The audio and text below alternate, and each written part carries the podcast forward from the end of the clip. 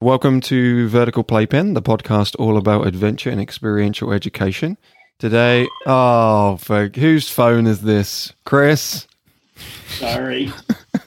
How do I turn it off? Unplug it. Unplug. I Is it- gotta, I'm- go, I gotta go unplug everybody's phone though.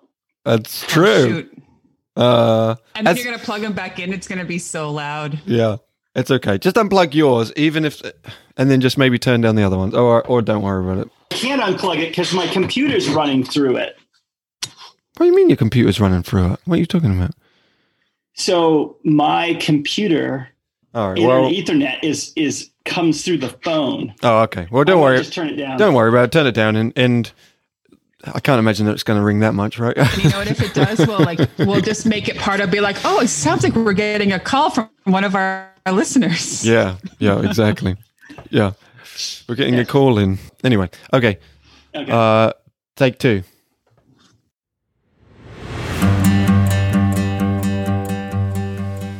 Welcome to Vertical Playpen, the podcast all about adventure and experiential education. I'm your host, Phil, and today I'm joined by Chris Danboys and Lisa Hunt, and we're going to be talking about certification.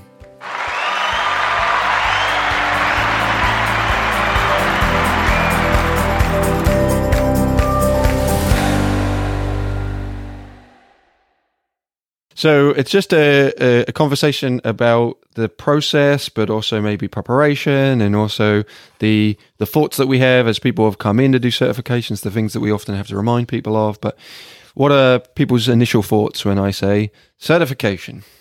Lisa just put her finger on her nose, so I guess I'm going. Nose goes. nose goes. Well, I, you know, this is partly a personal philosophy, but I also think it resonates with the team here at High Five that certification is just one tool in the process of someone's education around becoming a, you know, a qualified practitioner in the field. And certification isn't necessarily um, the end all and be all. Um, you know, there's that famous joke about everybody who graduates from uh, law school gets a degree, but some of those people got C's and some of those people got A's. And so the fact that you can have different levels of education and still be certified, a classic example is our license, our driver's license, right? Everybody has to do that in order they have to be certified to drive. Well, even this morning when I was out driving on the road to get to work, I witnessed the variability of different people's skill within that. So I think certification is just one tool, but it primarily we focus on education here and what do people need to know to be qualified practitioners. I don't know, Lisa, do you have thoughts about that? No, I'm glad you went first, Chris. I, you know, I think your experience in the field, you've, you know, you've greatly informed what the certification process looks like, at least in the places that I've worked. And I, I, I agree. I think, you know, certification is a result of education. And as hopefully we'll talk about illumination.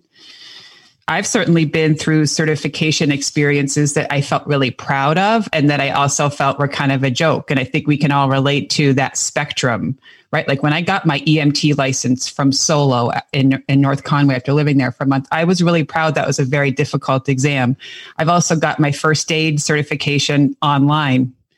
And that was like, still, you know, it's just like it had to be done, but it didn't have any meaning to me. So I think there's also like, what's the amount of rigor that it requires and you know the certification that we offer through our relationship with the ACCT is is one I, I feel proud of and I think that the amount of time that certification has been available to challenge course practitioners it's been what 20 years or so I feel like as a facilitator and as a person who gives the exam, it's kind of in a good place. You know, it went from as anything that's new, like who needs this? What's this for? And, uh, you know, to, I think people, it seems like our customers understand.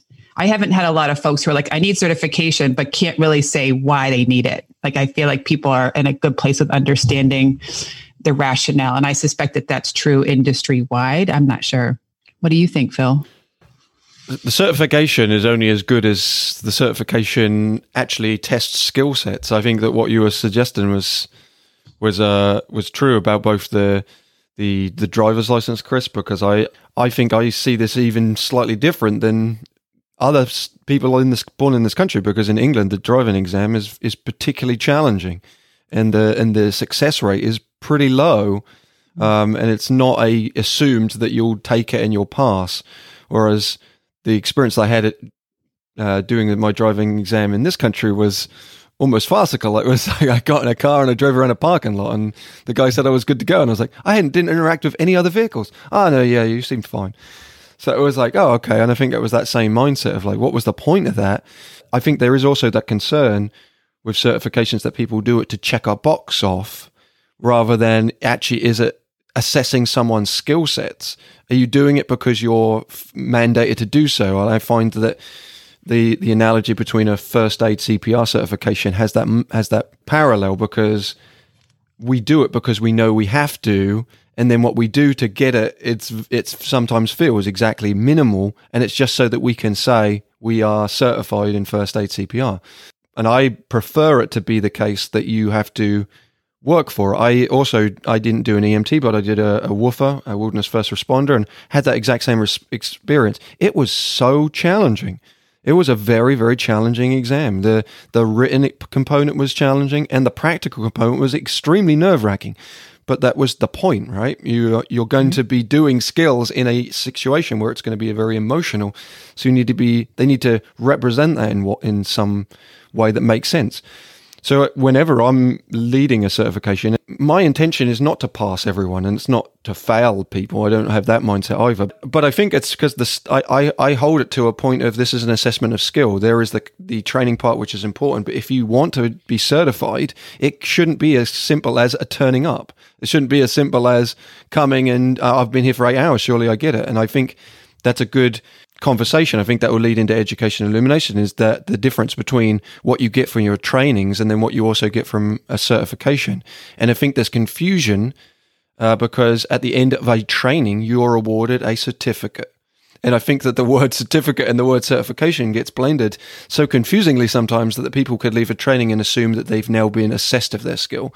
Whereas reality is that they could come to the a four day training with us, they could ignore every single word I say and be drifting in the background in their own world, and I would still award them a certificate of training because they'd attended a training. But I've at no point really assessed their skill. So I think that there's that that uh, difference too. Chris, you're always uh, you're the one who first introduced me to the education illumination certification mindset. Uh, if you want to go into detail with that. Yeah, no, I think that's a, a good segue. I think the part that is most important, I think, is really people's education.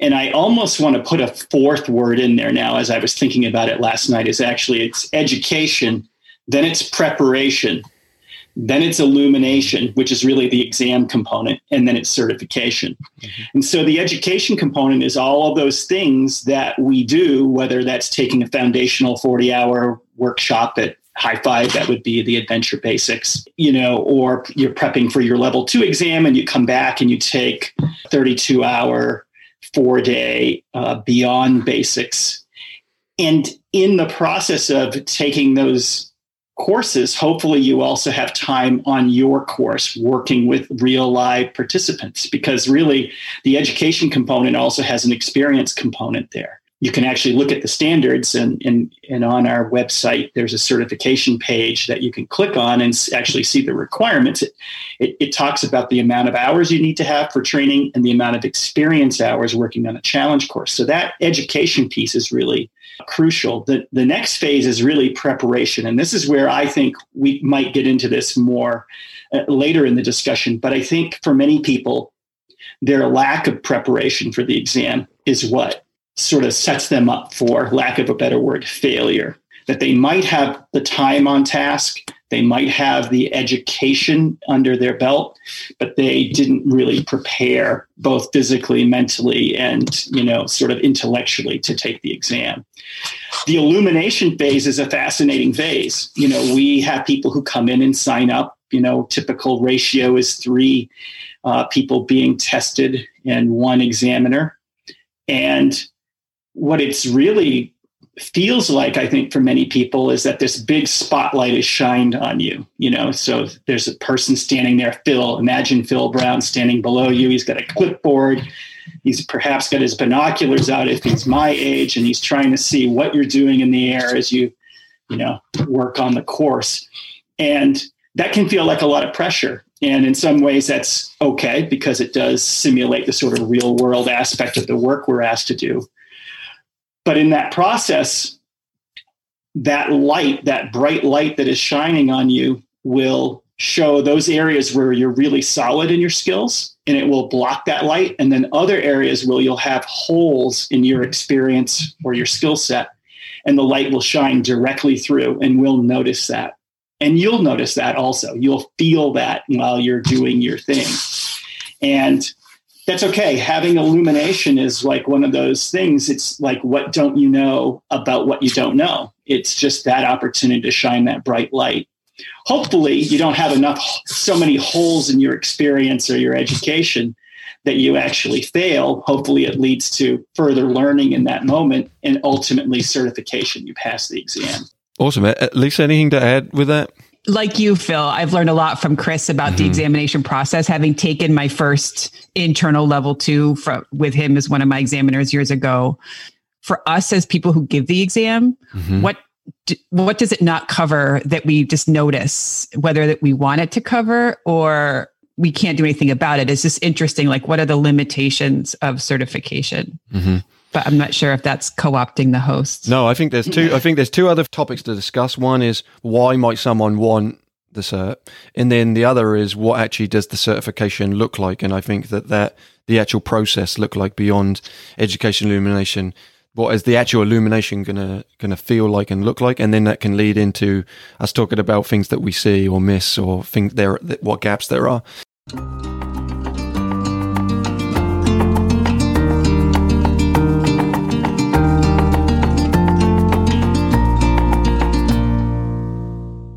Let's take that first uh, topic of why might somebody want a certification? It can come from all over the place. So one per- person might show up for an exam saying, "I just I want to know where I'm at with my skills." It's a personal decision. And if they have the prerequisites, we don't discourage that. It's sort of self assessment. Another reason is that a person is looking for a job and they want to show on their resume that I am qualified to do certain things whether it's a you know there's specific elements that folks are qualified to run. So there's the sort of the resume piece and then some employers would require it whether it's for their own standards. Sometimes it's related to an insurance piece. I can't really speak to that with a lot of expertise but those are sort of the three buckets that i think about like personal assessment job seekers and then job requirements. I've had plenty of people not plenty. I've had, I, I, can think of certain faces and names that I've seen come back for exams every few years, multiple times. And it's just part of their professional practice. It's part of their identity. Like, this is what I do. Mm-hmm. Um, not because their job requires it. It's just part of their routine. And I support that too. And then there's, you know, folks who are coming for certification because they think they have to, but then we can kind of untangle that. Like, this, this is not necessary. It's not required. And at High Five, for our listeners who may not be aware, and other vendors do this too, we don't incorporate the certification process into our workshops. It, there's a separation between a workshop experience and a certification experience. It's a separate enrollment. Sometimes they're consecutive, but they're not. It's not a package, and that's intentional. I think you know it's a it's a it can be an appropriate tool if managed well by employers also. So it can it can be a way to set a benchmark for hiring.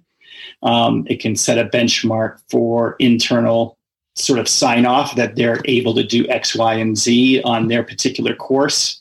It probably gives a, a, a supervising manager some level of comfort knowing people have X skills and they've been verified. Um, I, I think what it doesn't do is allow a supervising you know employer to not have to do their internal work. So what we certify on that given day in that eight hour period at the high five course may look nothing like what the day-to-day tasks and responsibilities are at your course in terms of what you're asking your employees to do. So you still have to do your internal um, training, your local operating procedure work, and your internal verification that they know all those other things, whatever that might be in terms of program design for yourself. So um, it's just another tool for for a hiring manager. Awesome. So the now onto the the process or what the certification looks like in a day. It, it really is different between our different certifications: level one, level two, level well, not level three, CCM. Um, but I think the the generic pieces there is a practical component that normally lasts half of the day, and then the written component that lasts half of the day. And the practical assessment is us asking you to do tasks like belay or tie knots, or in the level two, perform a rescue or a gear retrieval. And then we're assessing those skills. Um, and then the written exam is short answers, uh, multiple choice section or multiple answer sections, uh, true or false sections, and then essay sections. Anything else to add into like the, the, the day process? I think most of us tend, you know, barring any weather or inclement, you know, issues, tend to try to get the practical exam, the physical part of that out of the way in the morning, and then get the written exam in the afternoon. Sometimes there's requests from the group taking the exam. They're so anxious about the written exam, they just rather get that out of the way in the morning. So there's a bit of flexibility there. Um, but we have noticed that like fatigue sets in later in the day and having people who we don't necessarily know directly um, taking an exam late in the afternoon up high in a tree is not the best risk management strategy necessarily, but we, we work with that and, and use our own assessment skills to make best decisions for the group at that time.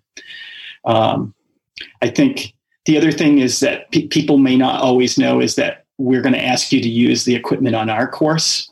So uh, people will come in with their own harness and lanyards and rescue kit and things like that. And the reality is, eh, you know, particularly at a level two skill set, we want to see that you're a broad base practitioner, that you have a lot, of, you know, a broad base and that you can use any tools that you could go and pull some prusiks, pull some pulleys, pull some carabiners, pull a rope, and in essence create a rescue kit on your own that it's not prepackaged and um, that you have the skill to do that. So i think that's the other thing is to recognize that um, this exam is an sop cut. We talk about in the world of standards there's like ACCT standards, then there's vendor standards, which are often standard operating procedures, then there's local operating procedures, which are often program based.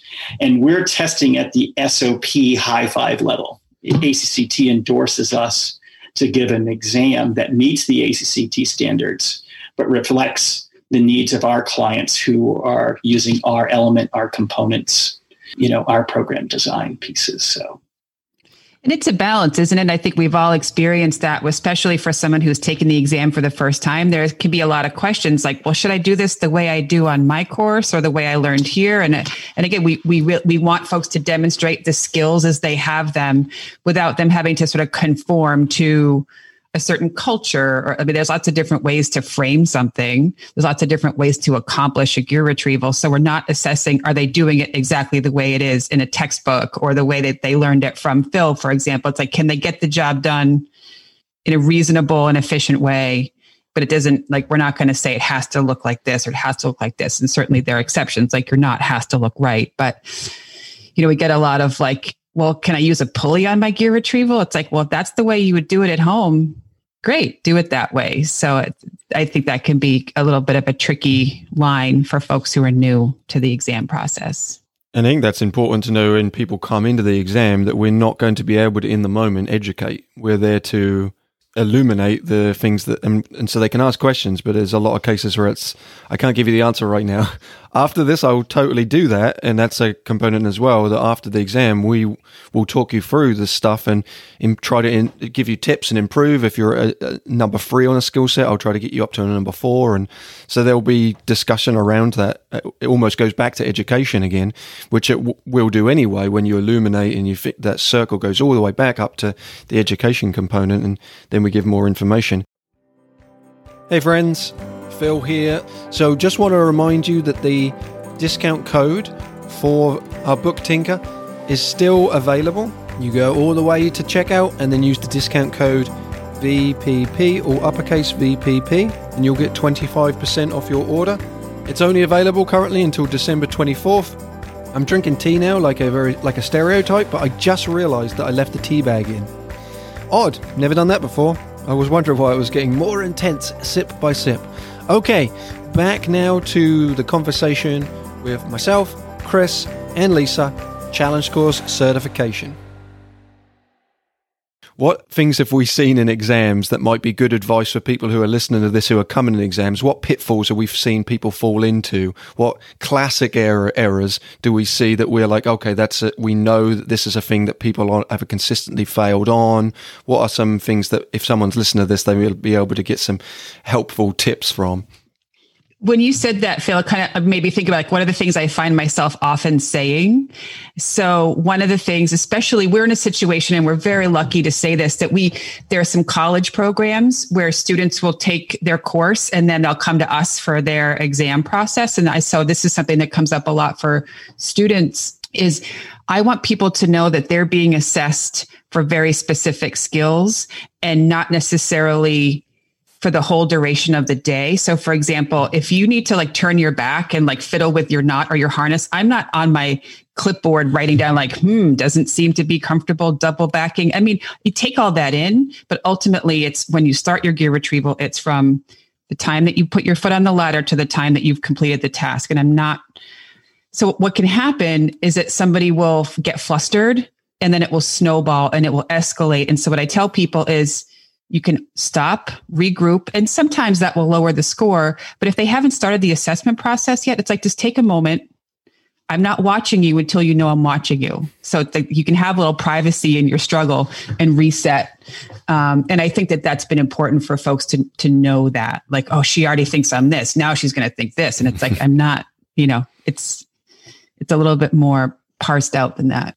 Yeah, I I think the I think the preparation phase for people, they think that the training, particularly if they're coming into a, a, a training and then followed immediately up with a an exam the next day, that they don't take the time during the evenings to really sort of continue to prepare and prepare prior to even their training. So a lot of people struggle with written exams. Um, and the ability to take some time with the high five guide, the ACCT standards, thinking about other uh, best practices in the field, and just reading those documents prior, um, having some affinity for that material will really make the exam, written exam portion, um, easier.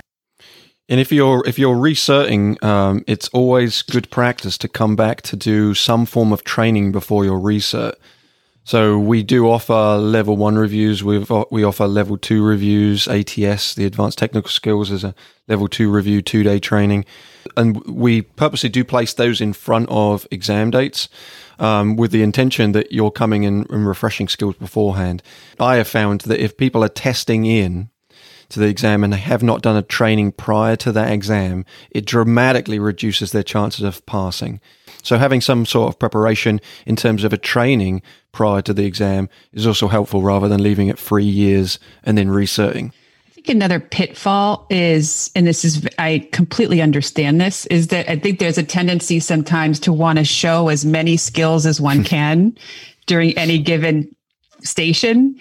And really, the skill we're looking for is can you get, like I said, can you get the job done efficiently? And so, if you do a gear retrieval with all the pulleys and then you do this weighted transfer and then you rappel down. Cool that you know how to do all that, but we're not assessing on those individual pieces. As a matter of fact, it may actually sort of decrease your score because it wasn't the most efficient way to do it. So if you can climb up and shake the cable and speak nicely to the pulley and get it to come to you, that's just as passing as mm-hmm. doing all the other things. So it's really it's showing that good judgment, right? Like what approach is going to work best here, not which approach is going to give me the most you know credit in the eyes of my assessor because we're not assessing those pieces yeah i think a specific skill and you alluded to this lisa a little bit is you know this idea of a gear retrieval i see a lot of people use up a lot of both physical and mental energy so you know in a complex rollout where the belay gear is sitting out in the middle of a belay cable and they've got to climb up and ascend a tree somehow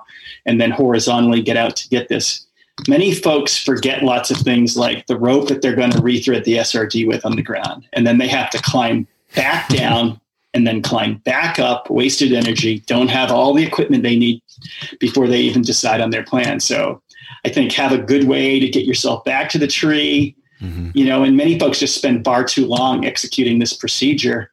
And there are no finite time limits on these kinds of things, but in general, you know, because this is a subjective examination, it requires expert opinion to make this decision about whether somebody did that well enough. And the same thing is true with, you know, like a rescue sequence. If it takes you 25 minutes on the ground to assemble the kit you need in order to then perform the rescue and another 15 to execute it, that's 40 minutes. That's unacceptable. Mm-hmm. So, you know, efficiency is a key piece that I think many people struggle with the certification is a certification. It should not be easy.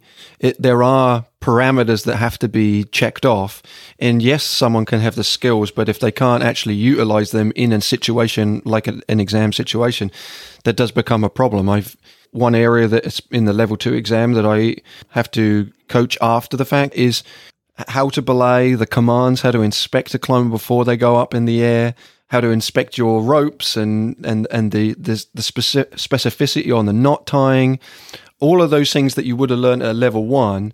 Those are the areas that I think I grade the lowest when it comes to a level two because everyone's focused on can I perform a rescue or can I perform something more technical in the air but they have neglected to practice those things that are also required at a level two level, which is the level one skill sets. Um, so being practiced at those once again is is is a crucial component. You know, this is a side note, which feel free to cut this, Phil. I, I've always wondered what is it like for a participant to come to their exam and see one of us that they've met in other contexts that's so different from being the assessor. Like, what if you met me at a conference workshop and then you had me for a games workshop and then you had me for like a facilitation skills and then and all of a sudden it's like now she's got her clipboard. It's like it's a very different tone. Mm-hmm. It's still our culture, and we're still going to try to educate, like you're saying, Phil, as much as we can. But it's very different from a workshop experience. Sometimes I'm like, sorry, it's a different, different Lisa. You're going to have to interact with today. You know, just in terms of what my role is. There's something else I was going to say. Oh, isn't it exciting when you can see people making like judgments in real time like you're saying, Phil, I think kind of suggesting that I love that moment where you're like, okay, here's a gear retrieval. I pulled a cord. And then one question is like, oh, I don't remember which side the P cord was on. Mm. But then mm. it's like, oh, but I know how to remind myself of that. Like that, I love those moments where it's like they're not replicating an exact procedure. They're putting in their toolkit and taking out what makes the most sense for any given situation. That's a level two practitioner. That's the thinking piece that it's just so exciting to see that. Mm-hmm. Awesome. Thank you, Chris. Thank you, Lisa, for talking about certification. If anyone wants to find more information about the certifications we provide at High Five, you can find them at our website, which is high5adventure.org, and you'll see a tab that says certification. Is that correct? Is there a tab that says certification? It, says training, training. and okay. then under the training tab, there'll be a certification tab. Great. Let me just quickly add that. And so you'll find on our website there will be a training tab, and under that there will be a certification. You can find out more information about our certifications there, or you can always email us at our first initial, then our last name at high5adventure.org. So that's either P Brown, C Danboys, or L Hunt. And we're happy to accept your uh, questions about certification. We love talking about it. Thank you so much, everyone.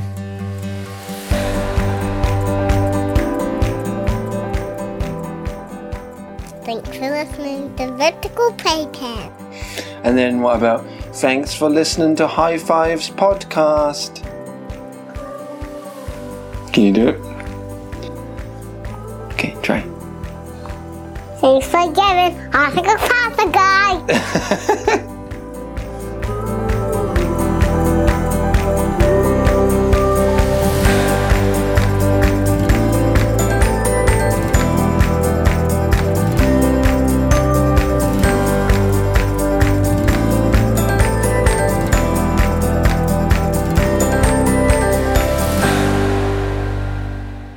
As a reminder, please, if you could uh, continue to share the podcast with any educators that you think would find this beneficial, as well as letting me know what information you'd like me to share about and who potentially you'd like me to interview at podcast at high, the number five, adventure.org. Thank you so much. Stay safe and stay connected.